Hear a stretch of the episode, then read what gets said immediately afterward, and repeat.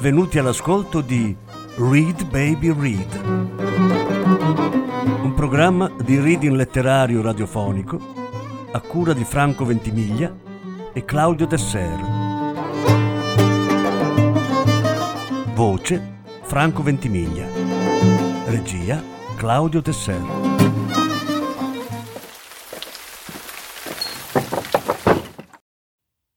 Gus Kyer mio padre è un PPP. Lettura in sei parti. Quinta parte.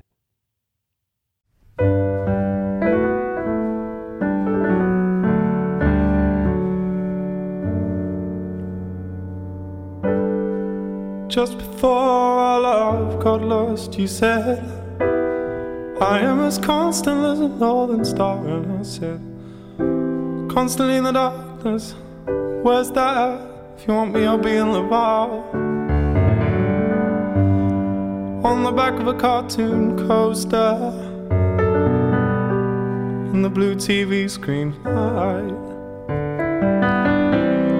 I drew a map of Canada. Oh, Canada. Your face sketched on it twice.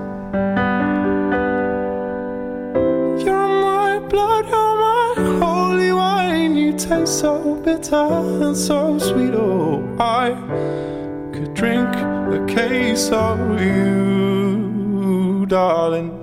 I would still be on my feet. Oh, I would still be on my feet.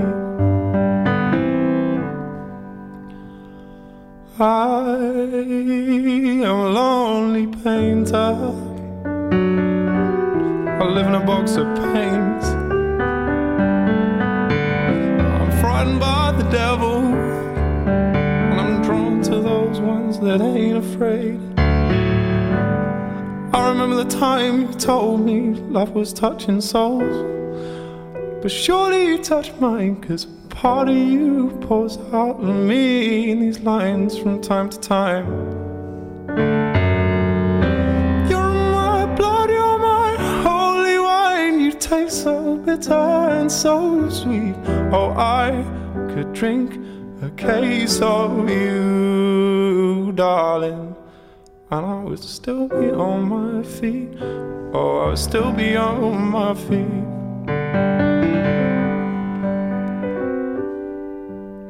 I met a woman, she had a mouth like yours, she knew your life. She knew your devils and your deeds, and she said, Go to him, stay with him if you can, but be prepared to bleed. You're my blood, you're my holy wine. You taste so bitter and so sweet. Oh, I could drink a case of you, darling, and I would still be on my feet. Oh, I would still be on my feet.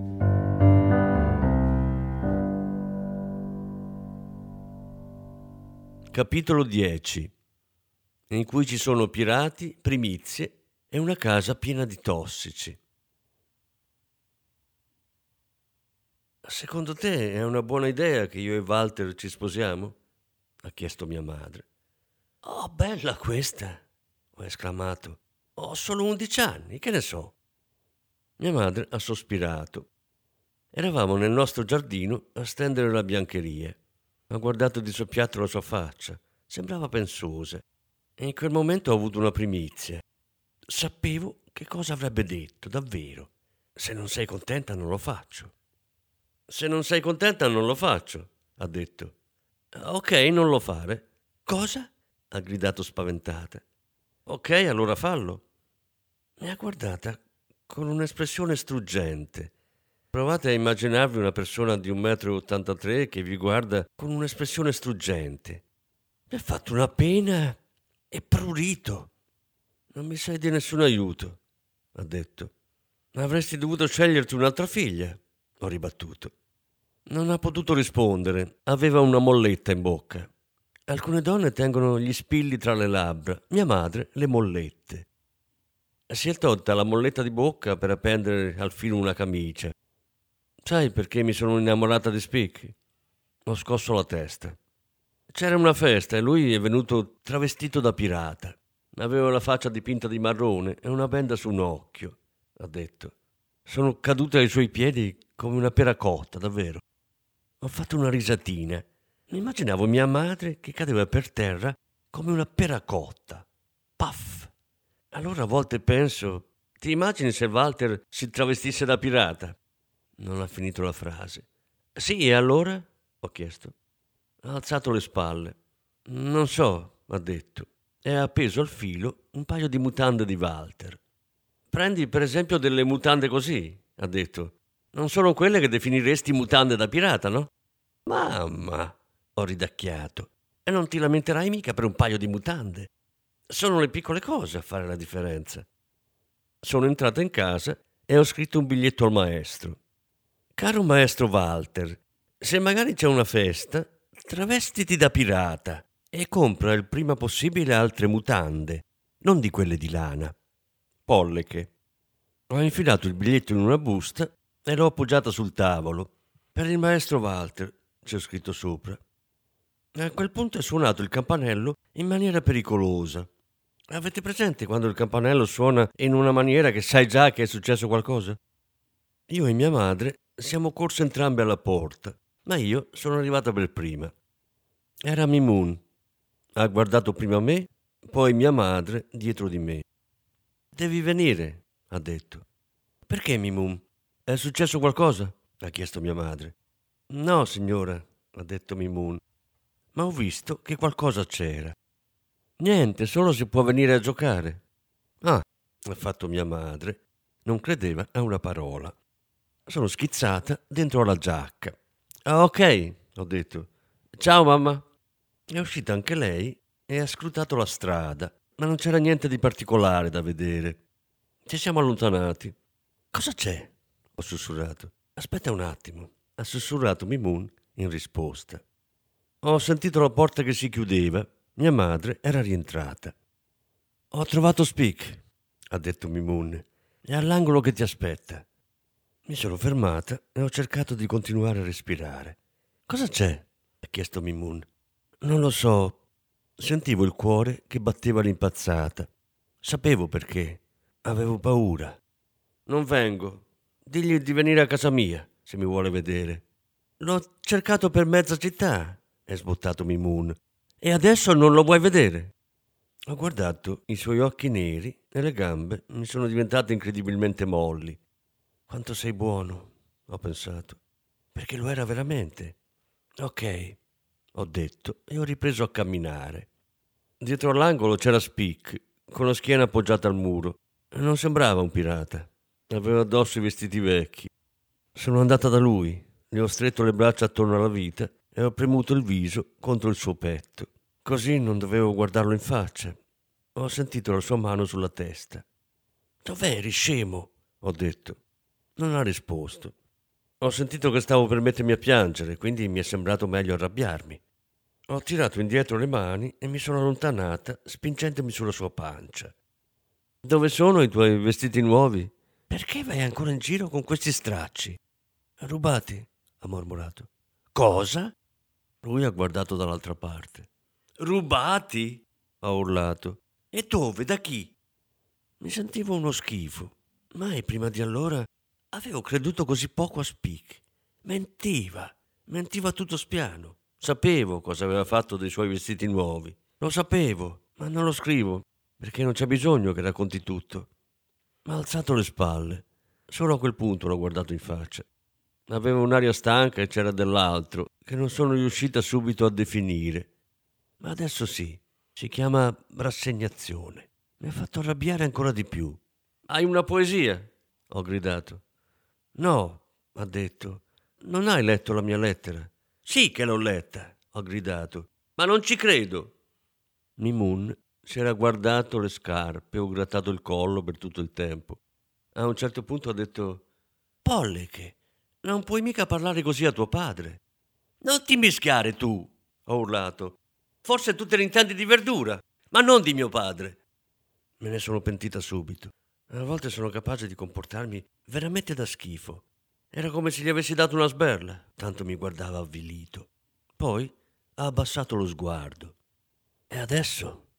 pensavo. E adesso dov'è la parola che mi serve? E alla fine cerchiamo la morte. Ho sentito la voce del Signore distinto e mi è venuta la pelle d'oca.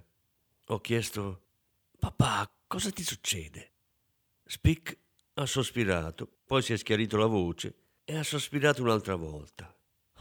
Lo sai bene, ha detto, ma ti voglio dire un'altra cosa. Non ti sarà d'aiuto, ma te la voglio dire lo stesso. Non puoi farci niente se sono come sono. Non è colpa tua, Polleche. Beh, che osservazione idiota. Lo sapevo anche da sola. Cosa voleva dirmi con questo, Spick? Diglielo, Polleche. Eh? Cosa? Quello di cui abbiamo parlato ultimamente, ha detto Mimun. Ti ricordi? Ah, sì, ho detto. Mi ricordavo. Ho provato a dirlo, ma mi sentivo come un cavallo che deve tirare da una parte all'altra di un ponte un carro pieno di pietre. C'è stato un lungo silenzio e ho iniziato a sudare.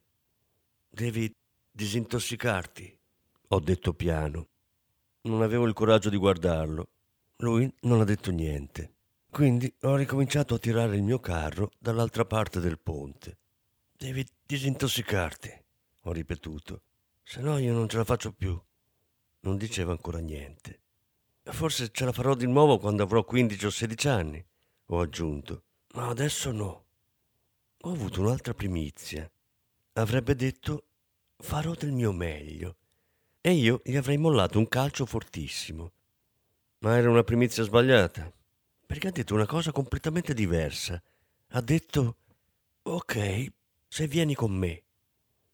Non mi sono resa conto subito che aveva detto di sì. E sulle prime mi è sembrata una risposta strana, non ci capivo niente. Eh? ho esclamato. Allora mi ha spiegato cosa voleva dire. È stato un lungo discorso. Ah no, ha gridato mia madre. Non se ne parla. Ho telefonato al nonno e alla nonna. In estate vieni qui e chiusa la faccenda. Ha tagliato corto il nonno. Come gli viene in mente? ha protestato la nonna. Non è certo un posto per bambini. Ti annoierai a morte, vedrai, ha aggiunto Caro. Devi decidere tu, ha detto Mimun. E, e il maestro? Lui ha detto che avremmo dovuto parlarne a fondo. Ma parlare di cosa? Ha gridato mia madre arrabbiata. La mia bambina non passerà un mese e mezzo in una casa piena di tossici. Va bene, va bene, ha replicato il maestro. Non dico più niente. Mia madre si è lasciata cadere su una sedia con la mano davanti agli occhi. Sembrava di essere a teatro. Cosa c'è da parlare? ha chiesto. Beh, per cominciare, ha detto il maestro, non è che va in una casa piena di tossici tanto per fare. Va con suo padre in una casa piena di tossici.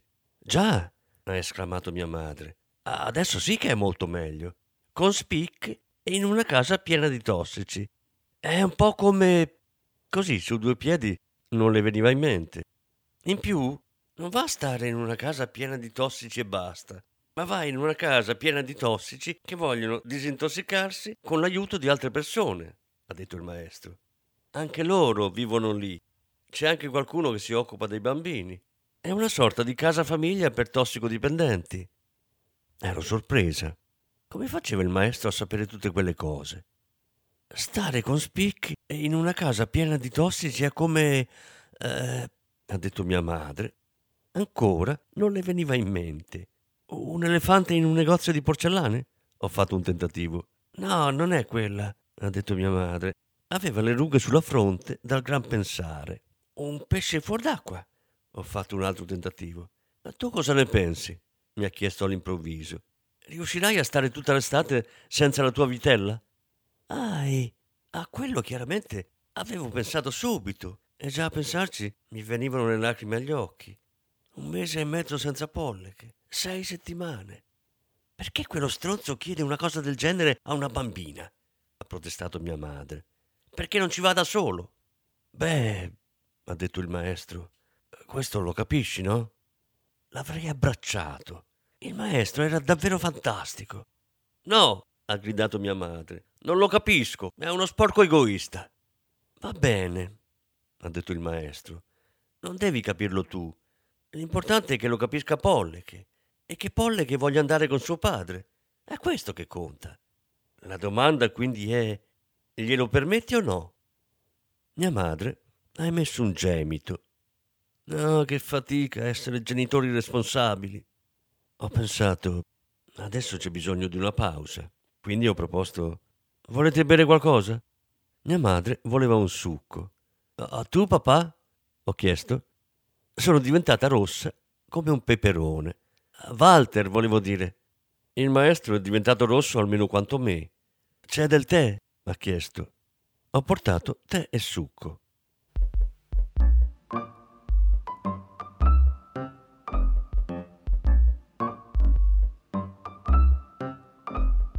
Do, to do, to do some more, to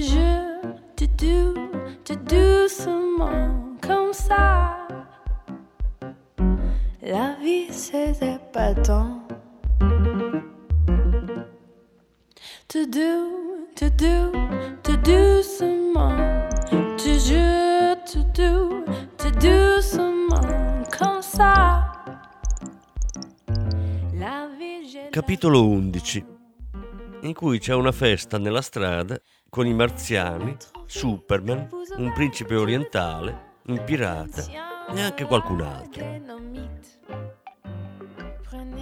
Sapeste che ridere? Io e Caro ci siamo travestite da marziani. Abbiamo la faccia dipinta di verde e un vestito con scaglie verdi. Blib blib gridiamo tutto il tempo, perché i marziani parlano blibbando. Quando cammino sento la mia antenna che dondola, se ballo inizia a ondeggiare. Caro è un po' smorfiosa, quindi si è dipinta le labbra di rosso. Non si può vedere. Verde con le labbra rosse. Ogni volta che la guardo mi sbellico dalle risate. C'è una festa nella nostra strada. Le macchine non possono passare. Ci sono altoparlanti da cui esce musica ad altissimo volume e noi giochiamo. Ci sono un sacco di tipi strani.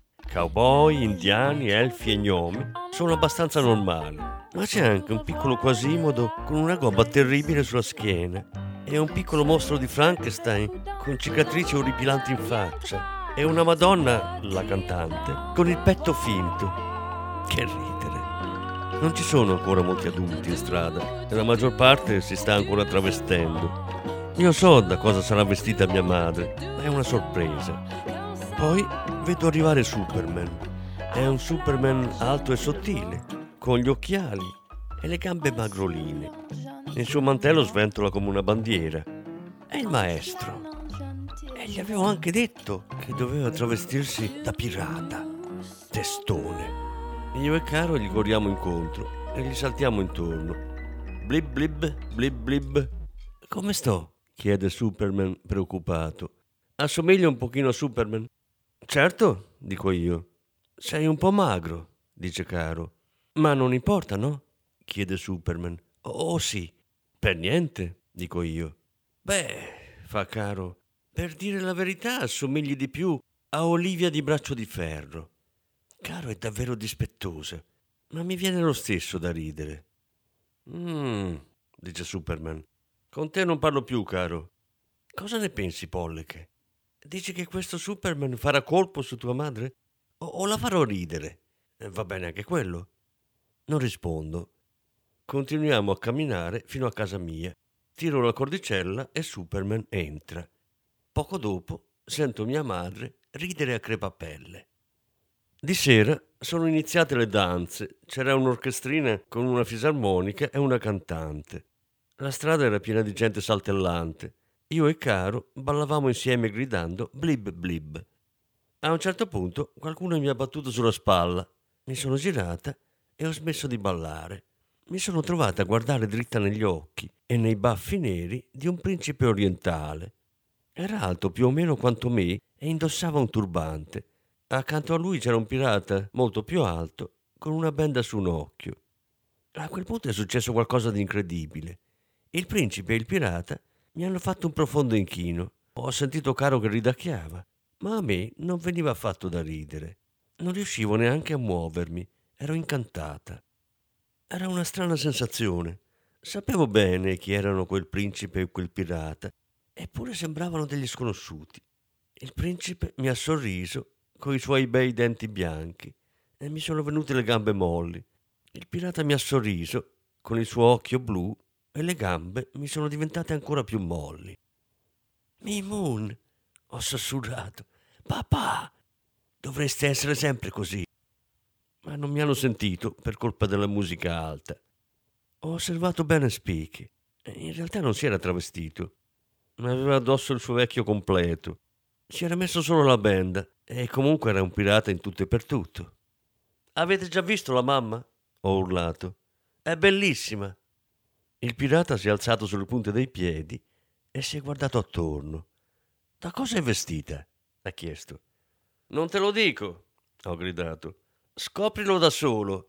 Ma ricorda, è insieme a Superman. Il pirata ha ghignato. Si vedeva che non aveva paura di nessuno.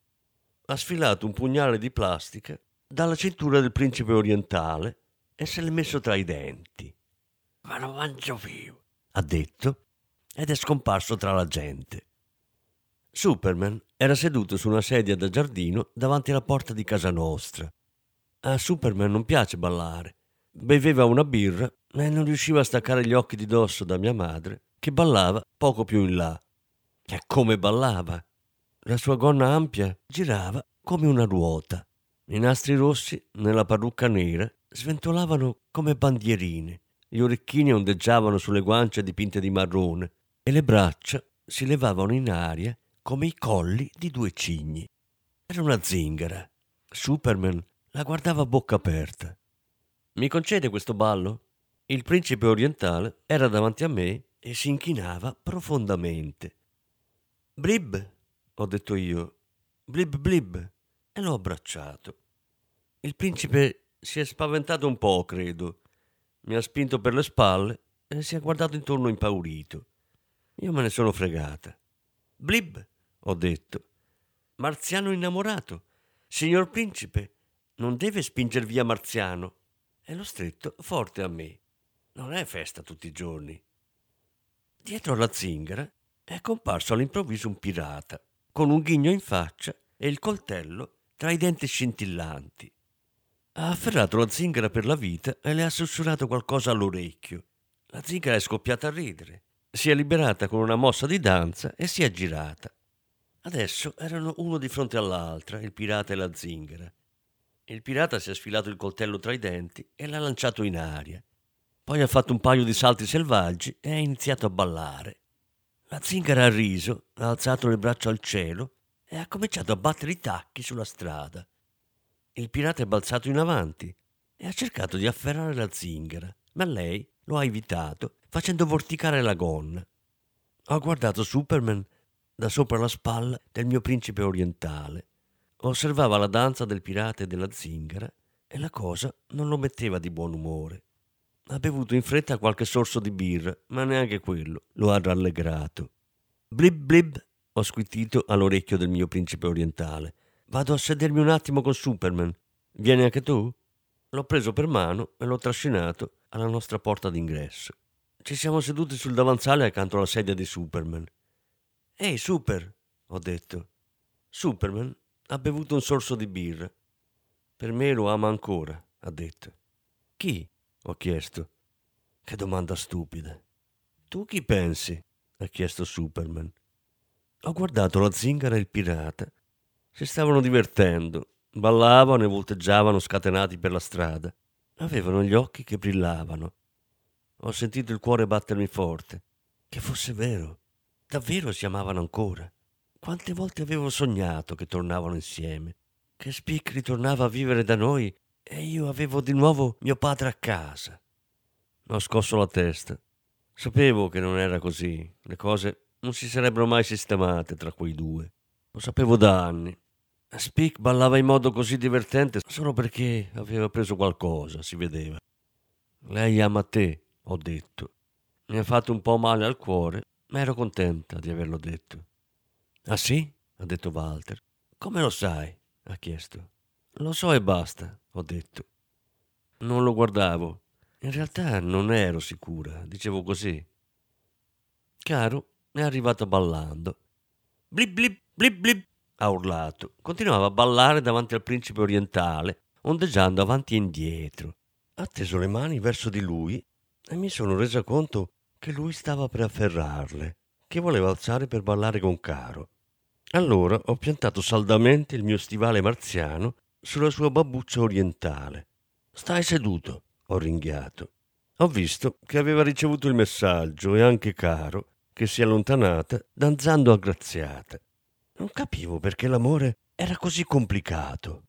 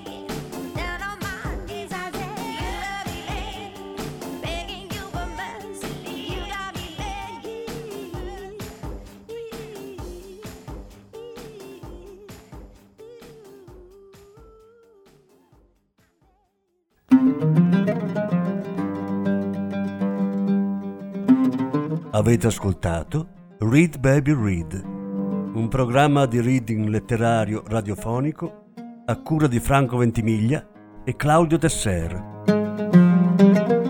Grazie per l'ascolto, alla prossima settimana. La sesta parte della lettura sarà trasmessa la prossima settimana.